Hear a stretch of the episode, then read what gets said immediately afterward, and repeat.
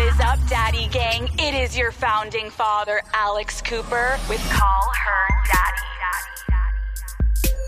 Elizabeth Banks, welcome to Call Her Daddy. Thank you. Hi, Alex. You are an actress, writer, producer, director. You've starred in movies such as The Hunger Games, 40 Year Old Virgin, one of my personal favorites, Pitch Perfect, another one of my personal favorites, and many more.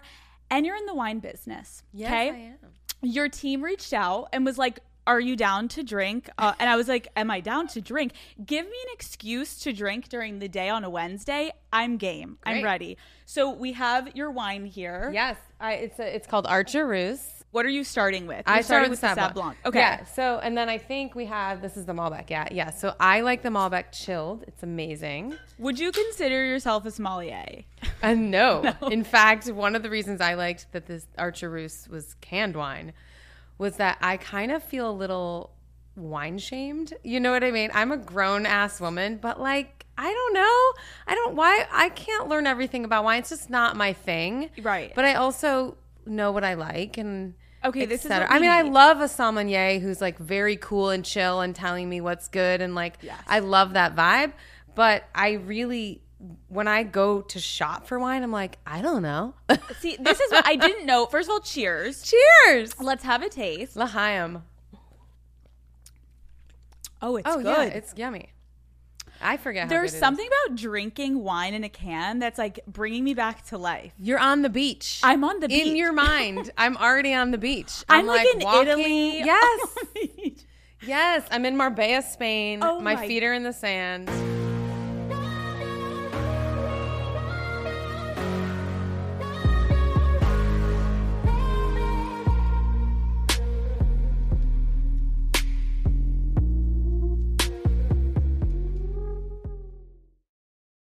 This episode is presented by Sparkling Ice. Turn up summer with Sparkling Ice. They have over 17 anything but subtle flavors, all made with zero sugar and packed with vitamins and antioxidants. Iced tea and lemonade, strawberry watermelon, tropical punch, peach nectarine. Yum. Crank up the flavor, Sparkling Ice, anything but subtle. This episode is brought to you by Shopify. Some things work so well. It's basically magic. Like my favorite highlighters that I'm like, wow, how did you all of a sudden make me look glowing? And you know what else really works, Daddy Gang? Shopify. It is a global commerce platform that helps you sell. I've seen a big difference in my online merch sales. They are especially good at turning browsers into buyers. I can see someone that's been on the site but didn't check out, or someone that checked out and then is revisiting the site. Like, if you want to grow your business, Daddy Gang, sign up for a $1 per month trial period at shopify.com slash unwell, all lowercase. That's shopify.com slash unwell. This episode is brought to you by Shopify. Whether you're selling a little or a lot, Shopify helps you do your thing, however you cha-ching. From the launch your online shop stage, all the way to the we just hit a million orders stage. No matter what stage you're in, Shopify's there to help you grow. Sign up for a $1 per month trial period at shopify.com slash special offer, all lowercase. That's shopify.com slash special offer. Growing up before you were like of age at 21, Yes. what it, what was your parents' relationship to allowing or not allowing you to drink? Uh, I, I my high school graduation, my dad like bought a you know a couple cases of beer. He was like, "You can't. You're 18. Like you can't. This is weird." But he was like in the Navy at 18. You know what I mean? Okay, so they were pretty chill. They were pretty chill. Yeah, I was a li- bit of a goody two shoes in high school, so I was somewhat re- weirdly responsible. Well, I feel like because we're gonna get to that because I know you went to an Ivy League school, so I was wondering like, did you spend all of your high school time like preparing to try to get to college, or did it like come naturally for you?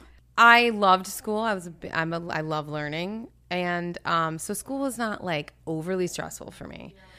To me, it was about getting out of my small town, and I it, super grateful for where I grew up. I love Pittsfield, Mass. Shout out Western Massachusetts, But I had city blood from birth, and I just knew I was meant to go live in a city somewhere, somehow. I was not meant to like party with kegs in the woods while it was raining on me, uh, you know, off of George's Farm Road or whatever. So to me, the whole situation in high school was about getting out like what's the best school i can get into how can i get out of here how can i make real money in my life how can i you know that was i grew up working class and my parents wanted more for me and i wanted more for me Totally. i was ambitious I lo- I can relate to that because I'm from Pennsylvania. yeah What was the most challenging aspect of adjusting to going to a school like UPenn? it was passing frankly as somebody who like belonged there um they have programs now for this in college which they didn't have when i was there which is basically like socioeconomically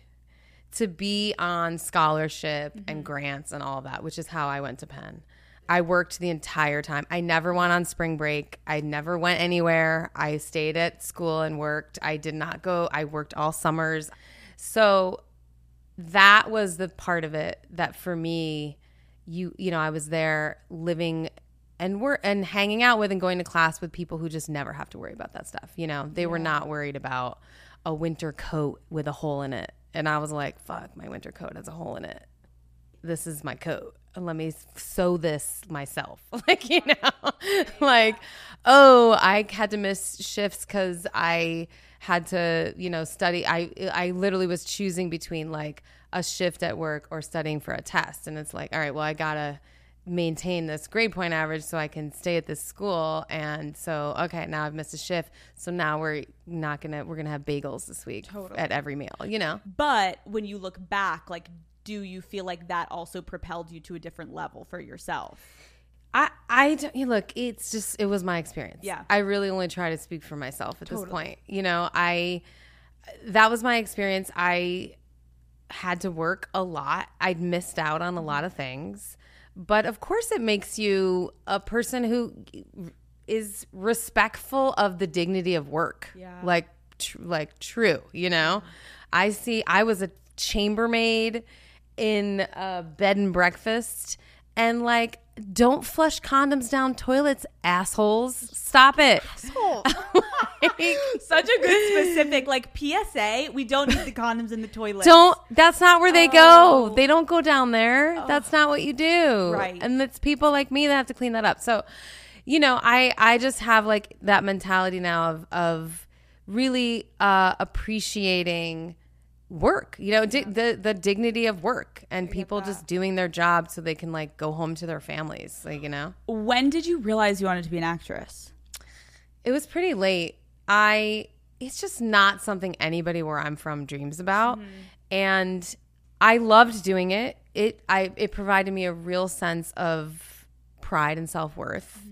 And I felt good at it. I really liked entertaining people and I made people laugh early in my career and it just was very um addicting. Um, that all being said, I did not go to school to be an actor at all. The path was like I couldn't move at 22 to New York and become an actor because I had no idea how to do that. Of course. And so instead, I just kept going to school because I knew how to do that. You're like, this I know. this I can figure out.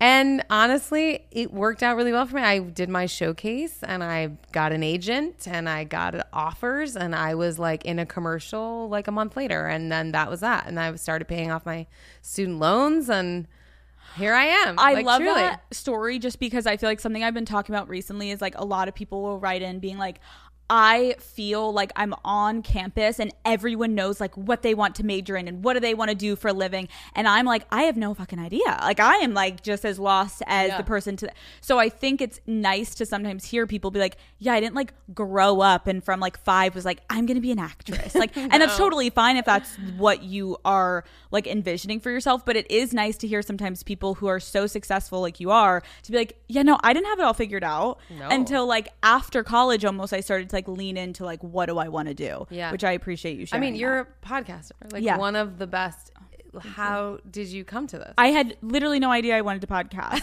I wanted to do like when you're film in and college, are you like, this is gonna be my job? You Not know what I mean? Are you kidding me? I didn't even know podcasting was a thing. Right. I would consider it like radio, and I never wanted to be like a radio personality. I, if anything, I wanted to produce and like direct TV or film. Yeah. And then it just like came about. I think sometimes it comes off like we've all got our shit together. It's not the case. It's really not. And I think it's helpful. I loved doing it. Yeah. I've always loved doing it, but I did not consider it a, a realistic dream Yeah. to have. Yeah. You know, it just was. It, I my mindset at the time was not big enough, and I- now looking back, and I tell people this all the time: like dream bigger, dream bigger, Mm-hmm. dream bigger, be dream like go like yeah. y- y- it might not happen tomorrow, but like put put a put something on the map of your life, like farther out, and like if you work towards it, you can probably do it. I completely agree. Or you're gonna get some version of it that you Yes, didn't you're gonna get a version of you it. wanted. That's exactly right. You're you're at least gonna. You don't have to know exactly what you want to do. I I tell. It's interesting. I have a young my young sons, and when you if you ask them right now, um, what do you want to be when you grow up? They're like, I'm 11. Like I, you know, I don't. They don't have a dream job. Right. They have a dream life, and I we talk about this a lot. Like, what does that look like? You know, and my son will say because he's very wise. I hope I'm doing a job that I enjoy. And I go, yeah, that would be nice. And I hope I have enough time to spend with my family. Yeah, that would be good. And um and I hope I stay connected to the friends I'm making right now. And I'm like, yeah, I think that I think that's a really good recipe for a happy life. I think your And, son like, is wiser than most of us. I know. That actually is so That's also it. no that's so cute because i feel like when you're that young sometimes we need to like listen to the youth because they're like so unscathed by the world yet that That's right. like this is what we should and we're like shit that is what we should be doing But I also I'm I'm trying to teach him not to dream about work. And I think about that for me like in high school when you asked about that. It it was the vision of my life was like I'm living in a city. Do you know what I mean? like I make enough money that I don't worry about paying the bills. That was the dream. Yes. That was it. what I was talk- thinking about. Right. You know, that's what I was putting on the map. I think that's such a good bi- bit of advice. It's like you don't have to have the exact thing in mind, but have at least one thing that you know you want for yourself. and be employable. Mm. Okay. You can't make money if you don't create employability for yourself. And the more specific you can be, the more money you can make in life. Okay. I mean, I truly think these, there's actually a simple formula to this. Yeah. Um, so the more specialized you get, right? That's how you end up like actually like earning. Right. But in the beginning, just think about what makes me attractive to employers. What ma- what brings the money to people? And it's like broad mindset like I can do anything, be confident, you know. Think work fuck, work hard any job you're doing, like when I was cleaning those toilets in the bed and breakfast, you better believe they were spotless. You know, take pride in what you're doing, no matter what it is. Learn that skill set early. Don't be like, oh, I got to do this thing. Guess what? You you're there. You took the job. Right. You're cashing the check. Show up. It's such good advice and i think it's like standing out is something i think like i always was like mom stop making me like put this on my resume or write this. And she's like i promise you like and now that i would be hiring people i now see it. I'm like people just write in these generic things and i'm like do something wild to stand out. That's my piece of advice is like just send something that maybe you think is like even if it's a little ballsy you're gonna catch people's attention Let's talk about a little bit of romance, okay? Oh, okay. You met your husband Yes. the first night of college. Yes. What do you remember about that night? Can you explain to us what happened? the main thing I remember is that he was not that interested in me. oh, he would say otherwise, but he was he he was pursuing me a little bit. I was pursuing him for sure, and um, and he was also pursuing this really cute uh girl named Kate. I can say girl because we were 18 at the time. Yep. Who was like a nursing student, had a twin sister, and they were super cute. And she had like a sexy, deep voice. I remember Kate. Hi, Kate, if Hi, you're out there listening. um, anyway, he, I met, so I went to school. I knew one person from school. I hope she's listening to, and her brother. Her name was Penny Feldstein. I met her in Massachusetts before I went to Penn, which is in Philadelphia. So I show up in Philadelphia on campus, and she had said, My brother goes to the school. So when you get there, call me because he'll like take us around, whatever. So I get there, I call Penny, uh, and she's like, My brother's fraternity is having a party tonight. So I went to her room and we walked up to the frat house together. I met her brother, Mark Feldstein. And um, the second person I met was my, he happened to be standing with my now husband. Yeah. And the vibes were like chill, but he wasn't like obsessed. Guys were with chill. Neither one of us, we were coy. You know, it was like September 6th. I know exactly what it was. But um, September 6th, it was like 100 degrees still in Philly. So everyone was like, I was in like cut off jean shorts. I mean, we were all half naked. And he was really cut. He had a really great body and he was tan because it was the end of summer. Right. So Everyone was looking their was best. looking great. Wow. It was shiny, happy people everywhere. And it was like college. I was like, hell yes, I'm here. But it's such a good story, and I'm sure it's like you're asked about it probably in every interview because like it is such like a a cute way to now be like 30 years later I'm still married Yeah. to the same man, but it's a very cute story. How quickly did things like progress between the two of you? Your Pretty quickly. year. We got lucky. You know, I I'm not like a I believe in fate person particularly, but I do think, you know, it's almost like when you if you're you see something you you're made aware of something and then suddenly like you see it everywhere. I was made aware of him and then I kind of felt like I saw him everywhere for the next few days.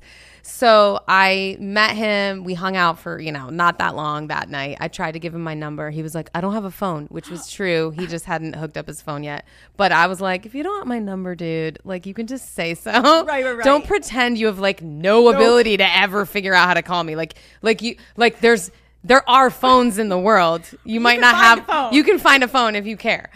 So that was a fun laugh. And he didn't call me because he didn't take, he didn't have a phone. He was like, oh. So he can't, um, and then the next night I saw him again with like a totally different group of people. And then he started rushing a guy who lived on my floor because he was older than me. And um, so I happened to literally like walked in my hallway and he was standing there. And so, you know, it was just like little things where I was like, wait, why do we keep seeing each other? And we were had a great energy between us from jump. We were very like attracted to each other.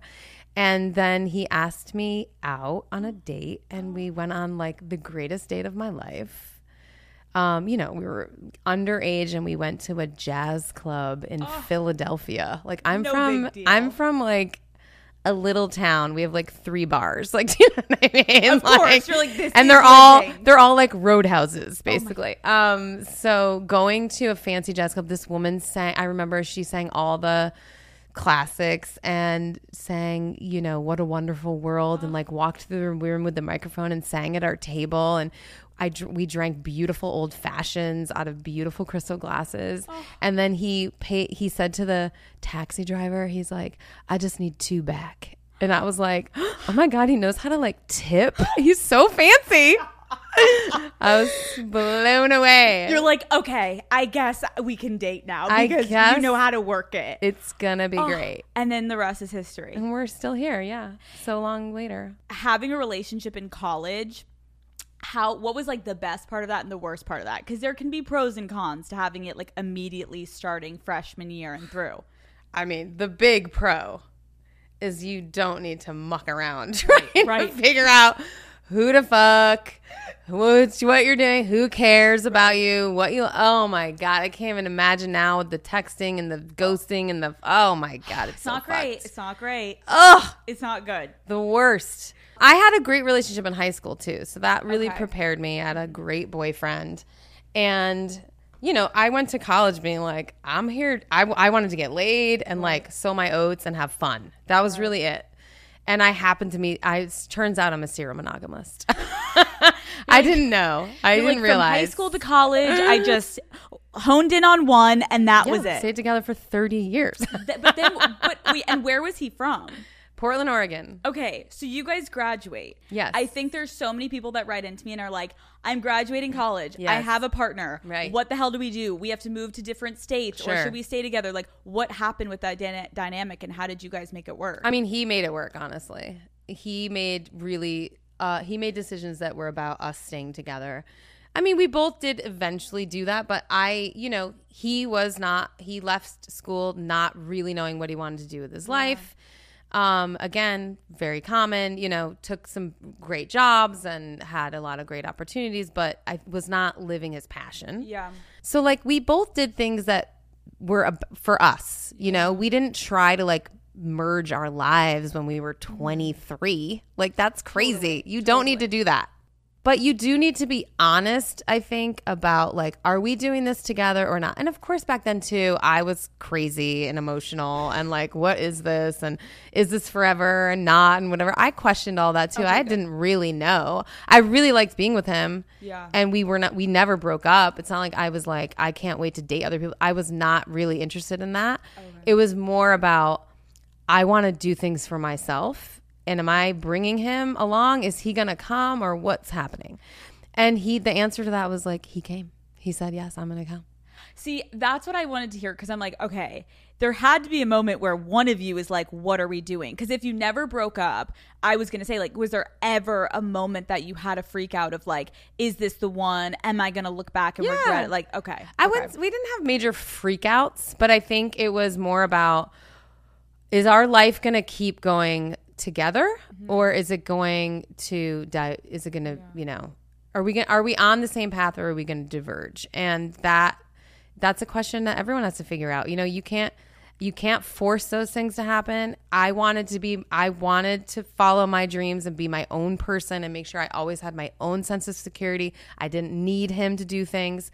And I know he felt the same way. He wanted to feel like he was his own man, his own person, all of those things. Like we even though we had this we have this identity now more than ever that we are totally together, we needed to feel as young people that we had our individuality and that we were our own people important. before we could like join each join up with each other, right? I love that. and that that was what we were that's the balance we were trying to do. So we spend a lot of time apart from each other. We still do. Yeah. I'm a heart. I'm a makes the heart grow fonder person. Like I don't mind being. I I, I mean I mind being away. It's not the greatest, but it always makes me appreciate what I have at home.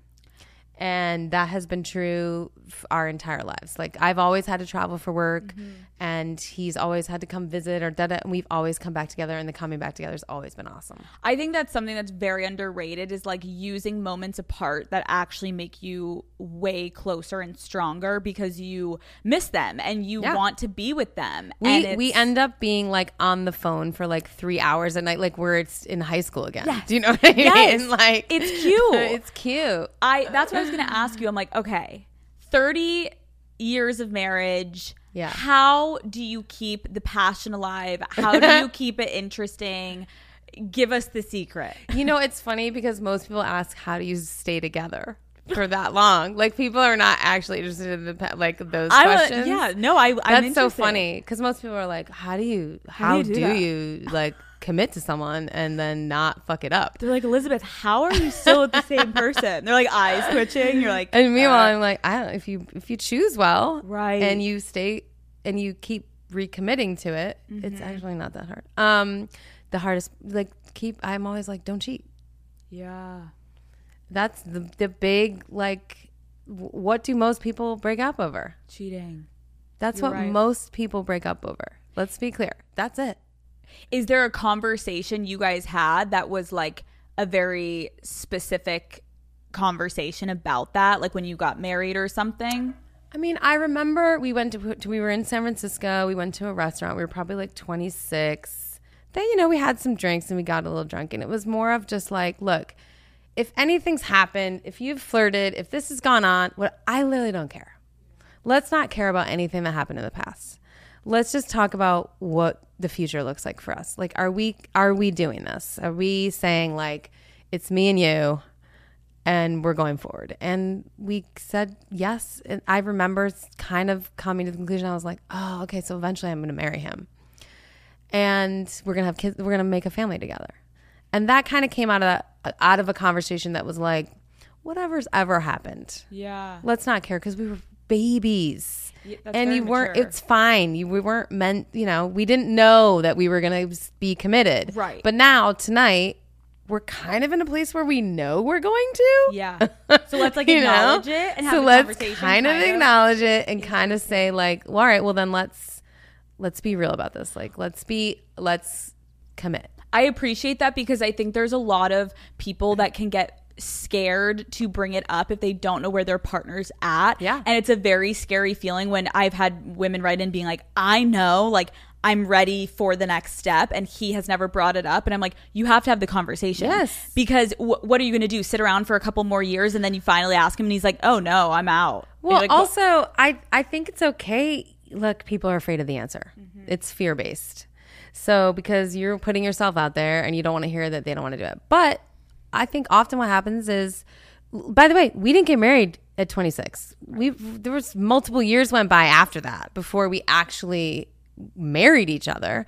It was more just like let's start making decisions that will lead us to the same place, which is we want to get married and start a family and that was it. By the way, I I have I mean I have friends, family that are don't want to get married, but are like, I want to move to LA. Do you want to come with me? Are we going to commit to this life together? It's the same idea. Yeah, yeah, yeah. You know, like we were living together, so it's like Totally. That's why I was interested. Like, you didn't get married right away. How much open communication did you guys have about like, we want to get married? When are we getting engaged? Because I think sometimes, like, when I Zero. You didn't talk at all.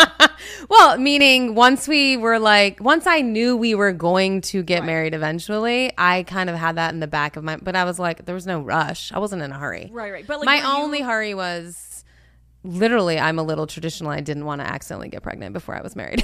I get that that. was it. Okay, okay. That, no, that was it. I was like, ooh, I'm gonna feel really bad if I. You wanted to do it. The, I wanted to be traditional about it. I, just thought that. we've been together since we were 18. Mm-hmm. I and I by the way, this is no judgment on anyone who has a kid and then gets married.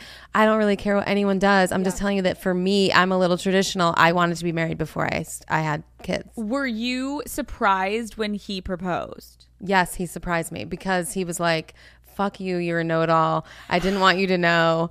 And he knows me really well and he wanted to create a scenario where he he did it. There was him. It was not he's a little traditional too. That's why we work together. Do you know what I mean? I think he called my dad and the whole thing. And so it was like he went with like my good friend to like buy a ring and got her advice and like the, you know, he did all the work. And I think and he deserves all the credit for it because I was kind of like do do do like Right. I was working. I knew, you know, we'll figure it out eventually, blah blah blah. And then he was like, "No, we're doing it now." And I was like, "Oh shit. All right, we're doing it." Okay. Can you share how he did it? Oh, it's not that crazy. I was working on this movie Seabiscuit. Okay, oh, of course. Um, I traveled all around for it, and I was in Kentucky. We were shooting a sequence at Keeneland, and he came to visit in Kentucky. He was in business school at UCLA at the time, getting his MBA, and um, so I honestly thought he wasn't gonna do anything until he had graduated. You know what I mean? I didn't think he was really ready to get married, and um, he showed up. We went we went tailgating. So there's a big Kentucky Louisiana football game. We love sports. So um and I was with these world class jockeys in Kentucky where jockeys are literally the celebrities of, Kentucky, right?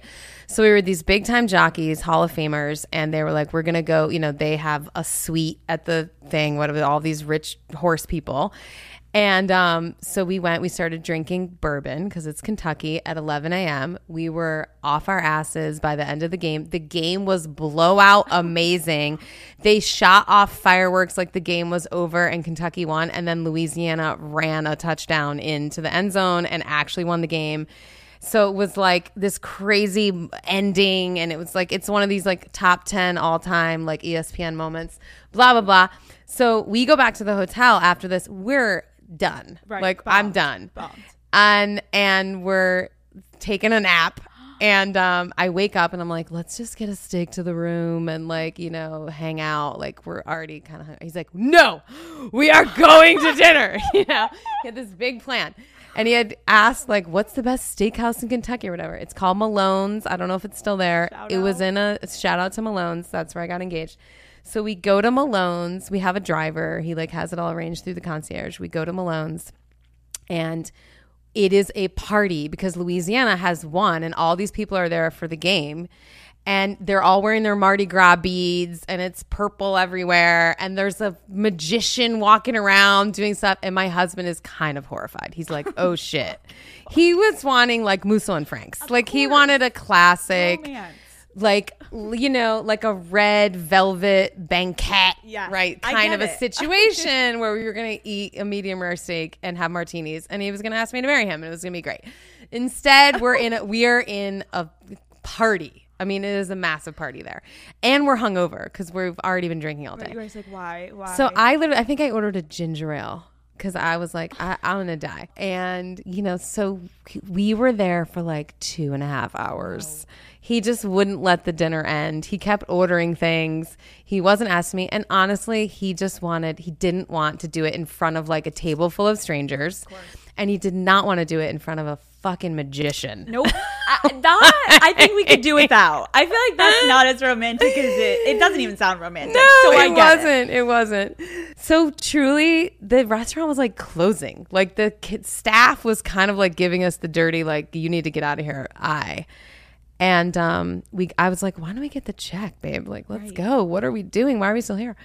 And then he just pulled out this ring, and like, yeah, everyone, and we were basically alone at that point in the restaurant. It was really lovely, and I was in shock, in shock. And then we went home and we called our entire family. And it was like one o'clock in the morning. I woke my parents up and and then we, his family's all West Coast, so Right. they were. It was early enough for them. It was like ten, and we called everyone, and it was great. And Okay, just- yeah. that's a great story. Yeah. that's a that's an absolute great story because I think sometimes there's pressure to do like on the hot air balloon, like skydiving. Like no, like it can be. Uh, that's not us. You can that's be- just not us. Like if that's you, great. Totally. Like go for it. That was not us. He did it exactly how he and I were supposed to get totally, engaged, you know?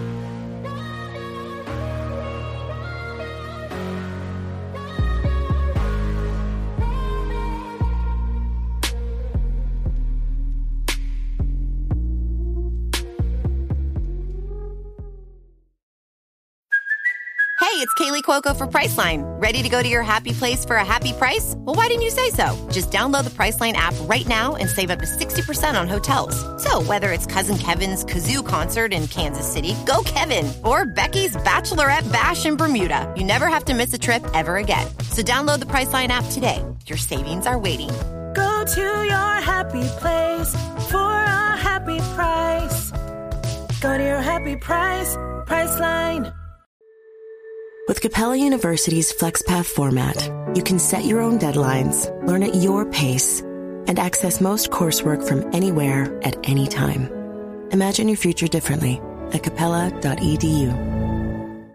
Hi, I'm Daniel, founder of Pretty Litter. Cats and cat owners deserve better than any old fashioned litter. That's why I teamed up with scientists and veterinarians to create Pretty Litter. Its innovative crystal formula has superior odor control and weighs up to 80% less than clay litter. Pretty Litter even monitors health by changing colors to help detect early signs of potential illness. It's the world's smartest kitty litter. Go to prettylitter.com and use code SPOTIFY for 20% off your first order and a free cat toy. Terms and conditions apply. See site for details. So you have two beautiful children now. Yes, two boys. Um, did you always know you wanted children? Yes.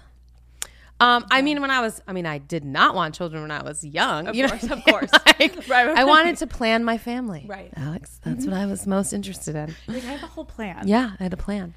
Um, I did always want to have kids. Yes, You especially when I once I knew I was marrying my husband, I wanted us to make a family together. then it made sense for you. yeah, hundred percent. You've been open about your journey to becoming a mom. Yes. Can you talk about that? Well, I I've never been pregnant. And when I was young, I thought it was because I was really good at taking the pill, um, which I definitely was.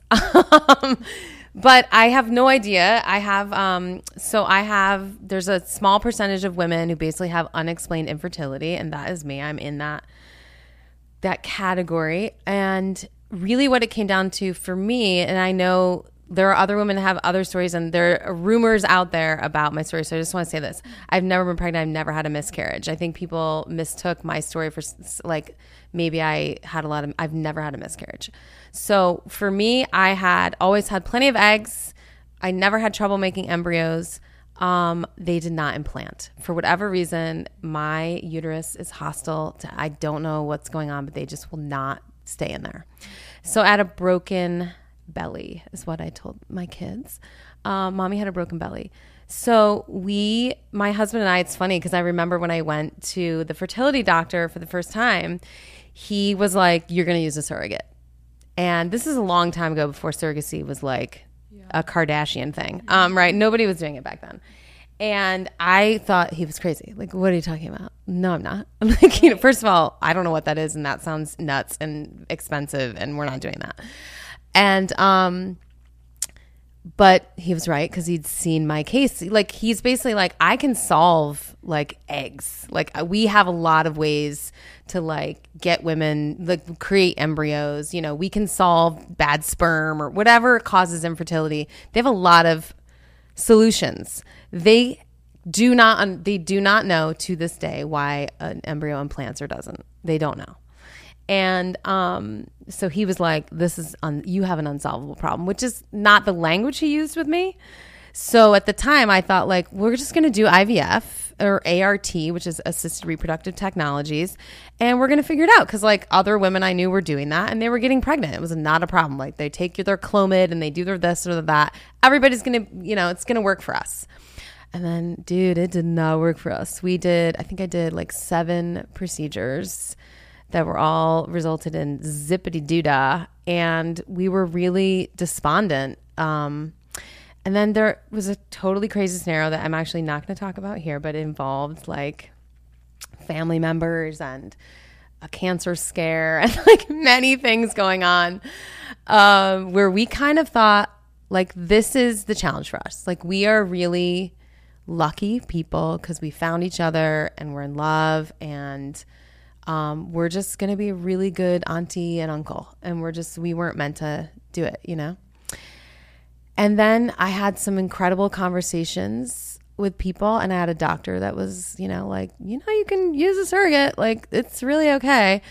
And um, long story short because it's a very long story um, met somebody had an incredible conversation with her uh, still to this day it's my actually my son's 10th birthday today and i'm to send her a picture of him.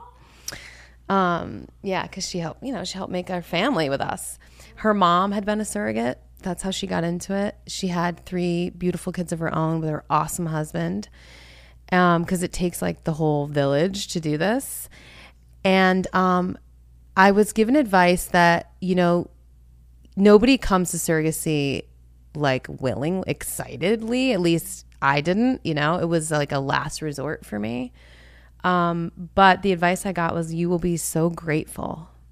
And the other advice i got was because back then it's like and by the way it's illegal in most states and you know it's very it's, it's the, the whole abortion conversation is very right now mixed up with ivf and you know all of this stuff is so um, fraught. So there was a lot of judgment around this back then, especially. And people were like, guess what? At the end, you know, I had a great friend who was like, at the end of the day, there's going to be a baby and you're going to be a parent and like nobody's going to care how it happened. and like, Yeah, it's it was really good. It, the other great advice I got was like, is your goal to be pregnant or to be a mom? And I was like, oh shit, it's just to be a mom. Right. I don't need to be pregnant. Fuck. I don't even, I, I just want the baby. Right. so it was like, what's the best way to get to the baby? Like, what are you doing? Like, who cares about the pregnancy? Get the baby. whatever the situation is, like there's a lot of shame, I think, for women. A hun- so much shame. Right? If you're not able to do it the exact way Yeah. that like everyone envisions it going and obviously we're so fortunate that we've progressed in the medical field that we're able to actually have so many different ways to go about bringing life into Yeah. this world but can you talk a little bit about that shame because i think sometimes women go through it and it's hard to articulate especially when you feel so alone and going yeah. through I, it I also look that it's, um, your fertility is such a part of your life, men and women, right? I mean, but for women especially in a society that's like this is your why we value you right we don't we don't value you because you could be a ceo we value you because you can procreate and keep the race going, right? Um, so if you can't do that, like you are less of a woman. That's the messaging. And um, your my fertility was something that I had to mourn. I had to grieve for it.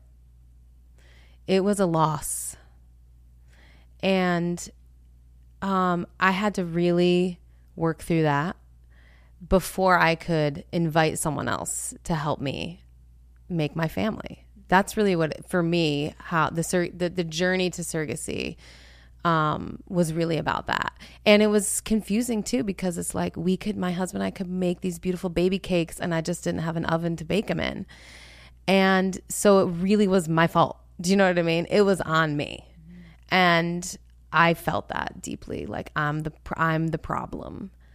Um and you know, you blame your lifestyle and you blame your, oh my God. And I did everything. And I was like, I stopped drinking, I stopped eating. Then I started eating because someone was like, you're too thin, you're too this, you know, I, you're, you, you use that cream and it's got a chemical in it. It's like, okay, everything has a chemical in it. I don't know. Right, like, you know, right. it's like, don't eat this, don't do that. So it's like everything you're doing is wrong. And like, truly, I went through all of those things. I really did. And at the end of the day, I remember a really good friend of mine, her name is Anna. I hope she hears this. She was like, listen, I was pregnant and I loved being pregnant and I felt cool and it was great. And I gave birth and then they handed me a baby. And they were like, go home and parent this baby. And being pregnant was like a distant memory as if it never happened because suddenly now actually motherhood is happening because now you you're responsible for this other person. Right.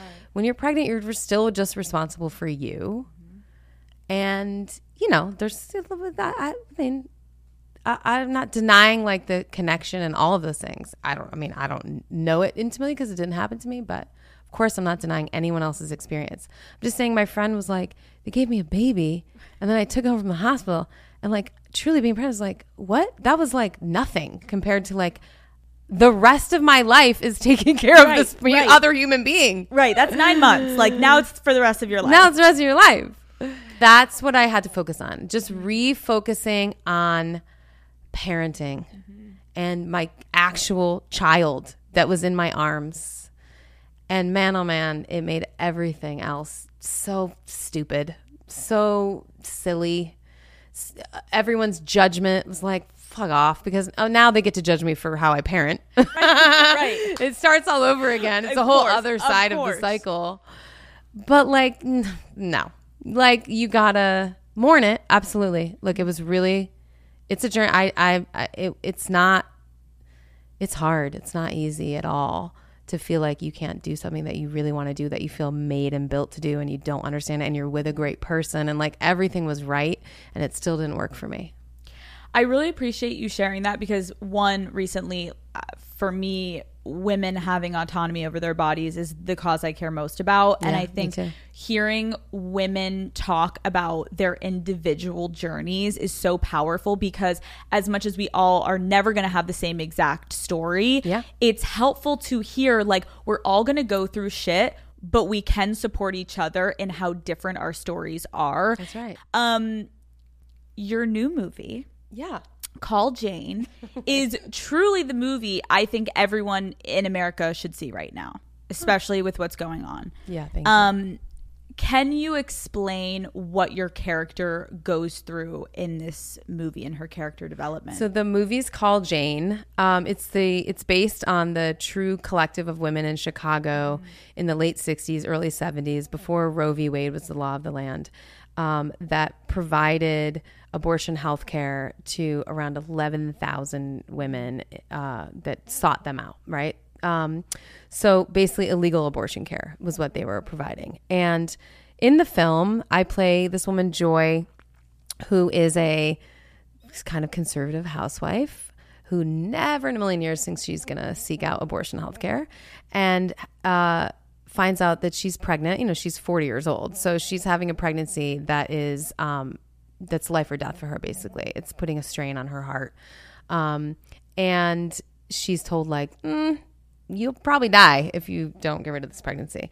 And she's got a life that she's living, and she's got a child that she's already raising a daughter. And she makes a decision um, that she prefers her life. And um, she has to seek out an illegal abortion through the Janes. And then once she meets this network, and really for me, it was when she makes this very life affirming choice for herself to save her life um, that her that everything begins for her right? I, I read the script a long time ago and i remember thinking this is like a coming of age story for a 40 year old you know like you read coming of age for like a 17 year old Right. but you know or like jane austen or something. But like this is a woman who's like well into what she thinks is a very comfortable life and then realizes oh my god i'm living in a bubble. I had no idea all these other things were out there and i had no idea that i had could find purpose in my life. And you know she's she just becomes a totally invigorated new person. But I do think that's also the beauty of growing up because I've talked about it on my show a lot. Like we are raised a specific way and you know, God bless your parents, but there's it's really an extremely exciting time when you get away from where you were raised and away from your parents if you have the ability to do so. Changing your mind's okay. change your mind's great It's great. It's well it, it's a, it's a measure of your life experiences because it tells you that like oh i was able to be open Mm-hmm. to something new a new idea a new person it's mostly people that change us though isn't it Yep, it it's is. meeting other human beings and Yeah. building empathy for them and going like oh they're just a regular joe that wants to do blah blah blah with their life and live their dreams oh and they happen to be trans right or oh they happen to Exactly. be blah, you know oh they happen to be an ex-felon Yeah. but like they they you know they're i just think that the idea of people's whole humanity Mm-hmm. is just more interesting than like you know archetypes tropes like the whole it's just like there's so much more going on I agree. I agree. I feel like even recently I felt like, oh my God, I, I never want to judge anyone again because we just have no idea. And it's actually I judge really myself for judging. I know, I know, but then it's like, oh my God, we have no clue. Yeah. So I think a really interesting scene that struck me in the movie was when you're in the boardroom. Yeah. Surrounded by all men. Mm-hmm. telling you no you can't get an abortion. Correct. and your character is like wait but like even if it means the death of her Even mother like what? Yeah. and they're like yeah no. That scene was so powerful because i think how many times I've been in a room with all men and it's it's just so profound to look back. And when I was younger, I wish I could have like stood up for myself in certain situations. But have you experienced being in a room with men in an Yeah. industry dominated by men? Like of course. how have you evolved with your relationship to sticking up for yourself and trying to mm-hmm. have a voice in a room where men well that's what that scene really is about right? It's about the spaces where women's voices are not valued. Yeah. of course i've had many experiences in my life. I mean you know i'm an actor in hollywood. I, i've i go to set i've gone to many sets where i'm like the only female actor in the cast or you know one of a very few. I mean i've mentioned seabiscuit like you know i was i had an amazing time making that movie but there weren't like gal pals on that film. I mean it was me and a bunch of dudes. So and that's true of like a lot of movies i've done. Um so that was my experience for a long time. And now you know I, I see it for what it is. It's really it's so interesting as you get a little more distance from that time in your career but also when you look everything was anecdotal for a really long time. So i think pre me too pre like we want to have more women on boards of fortune 500 companies. Like there's this whole movement right now that is about equality in a way, in a way. And then there's a backlash which is about abortion rights which is all about inequality. So there is a sense of like women deserve more you know um, more representation. Um, and that comes you know i like to remind people that we are women as h- having political and economic power is brand fucking new in the scope of human history our grandmothers did not work outside the home. Women did not work outside the home, make their own goddamn money until the 70s. You could not have a no fault divorce until the 70s. You could not leave a husband just because you wanted to until the 70s. You had to have his permission to leave. So women have not had a sense of autonomy, really, or any political clout or economic power in, until my lifetime my you know 40 something years. That's it.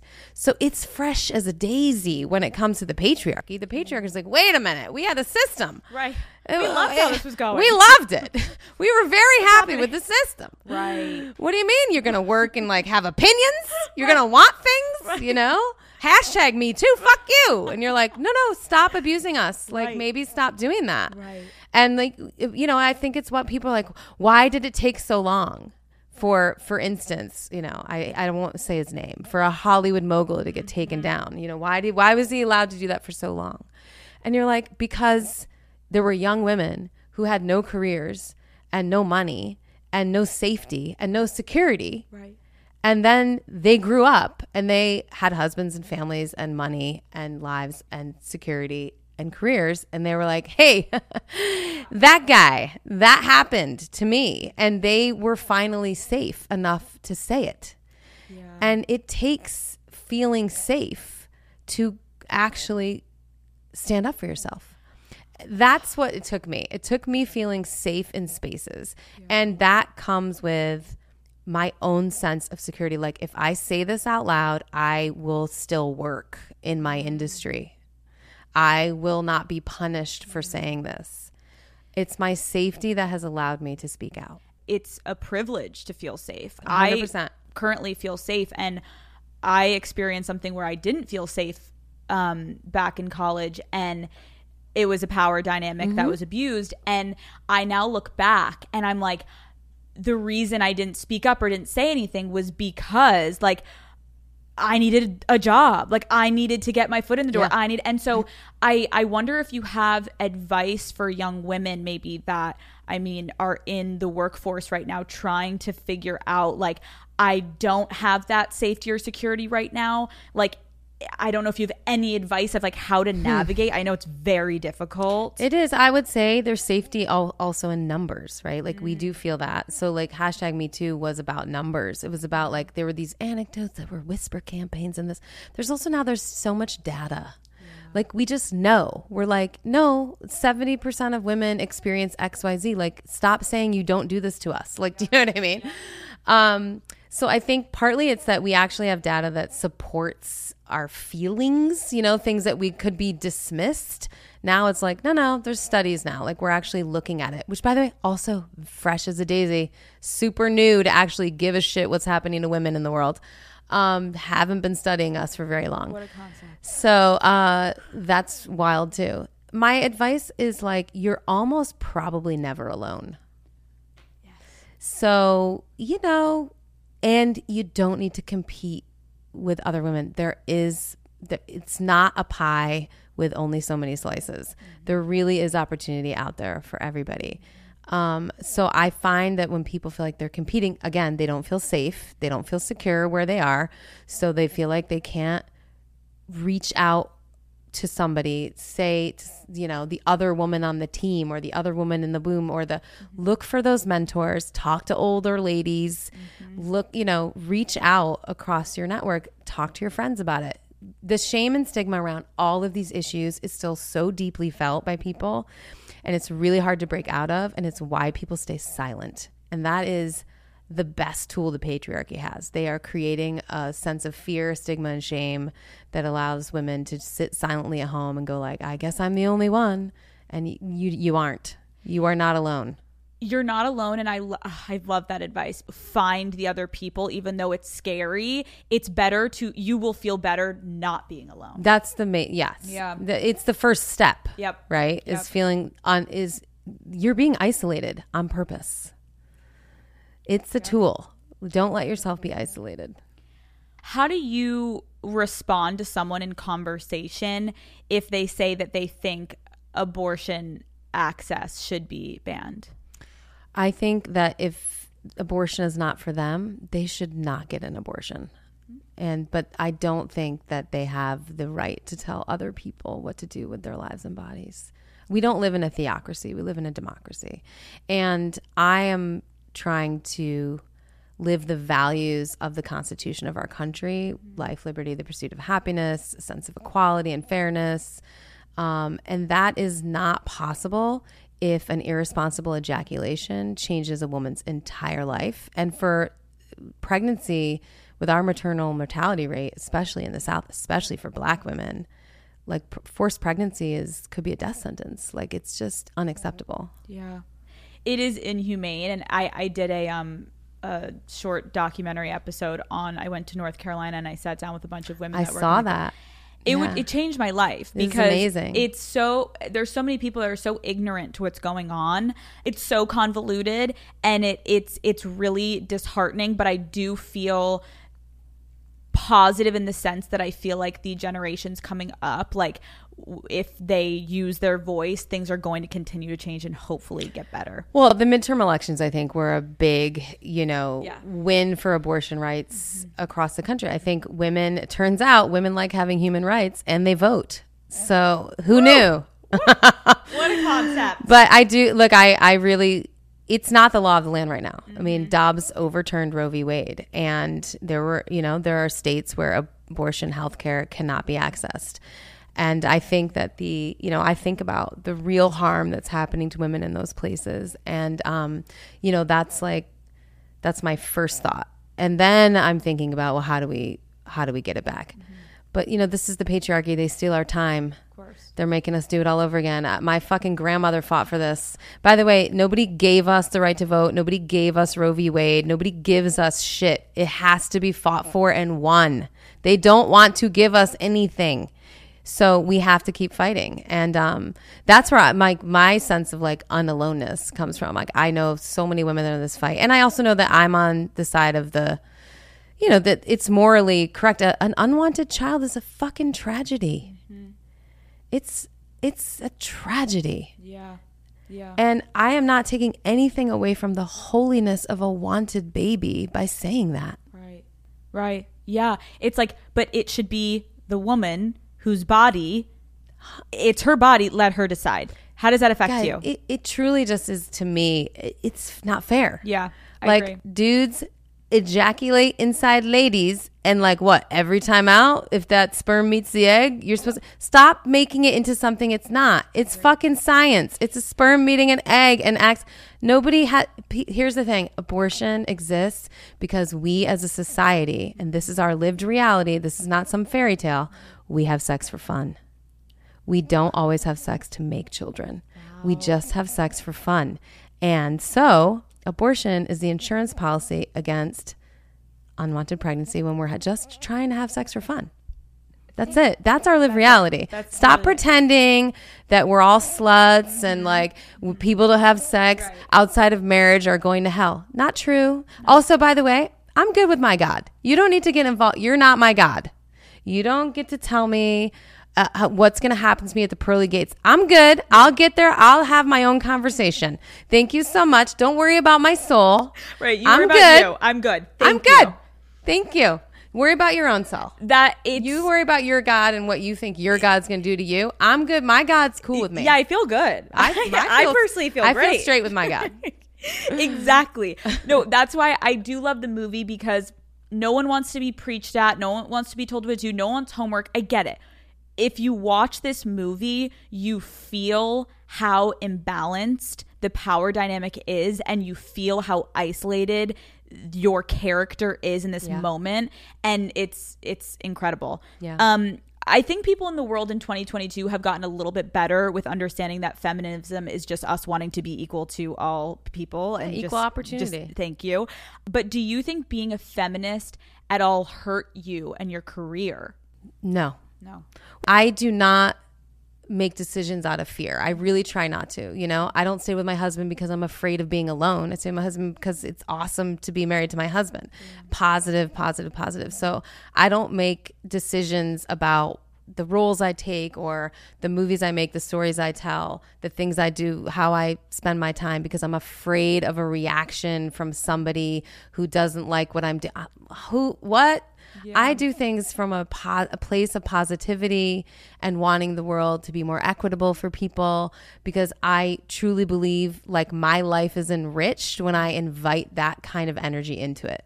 That's it. Period. Full stop. Like I just don't worry Yeah. about haters, Totally. people who don't know me. like you know Yeah. what I mean? Yeah. You know, I try to I try to act correct. I am going to make mistakes. I do make mistakes. Mm-hmm. And then I just try to learn from them. I don't know. You know, I, I really don't have a lot of regrets. I, I I think about it all as learning and my life hopefully will be long and I will continue to learn and be a you know a better bigger person. I I know I have become that. I'm all, definitely wiser. I feel really great being the age I am, raising my kids the way I am in the life that I have right now, I, I do feel like, okay, I, I have figured a few things out. and that a few. nice. You figured a lot. You are nice. so accomplished, and I think that I mean I've felt it being in this industry and starting to kind of use my voice. Like there's people that are like, oh, "Don't get political. Like, why are you now just like being like feminist?" And like I'm like because it's it's such a um privileged mentality to avoid. Like, sure, I like you can't just sit in your bubble and enjoy sure i guess you could enjoy your life and just enjoy your Alex, privilege I hate to tell your friends that want to say that to you, but like you are when you say you're a feminist, you are simply honoring the fact that you would not be sitting here talking to me if women before you, if you were not standing on the shoulders of the women who came before you. That's it.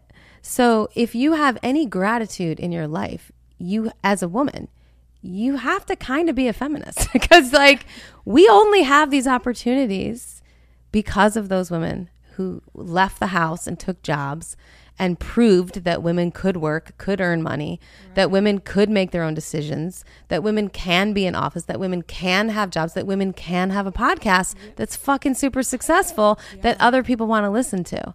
You're not the only one who did, you know what I mean? Yeah, There's people yeah. that came before us Exactly. that did this for us to have these opportunities. and to keep it going That's fem- you gotta guess Right. what? If you want to pay it forward, you're a feminist. Right. I really appreciate you coming today because you are so wise and have that experience that I I just respect you in your career so much and you have such a great outlook on how to navigate a man's world and I I can't thank you enough for coming. no, you're you're really incredible. Thanks for having it's- me. I'm a you. huge fan Thank of yours you. too. Look, you've done. Look at look what you made. you did it. So did you. Look at Yeah, us. but- two women sitting here thriving. Here we go.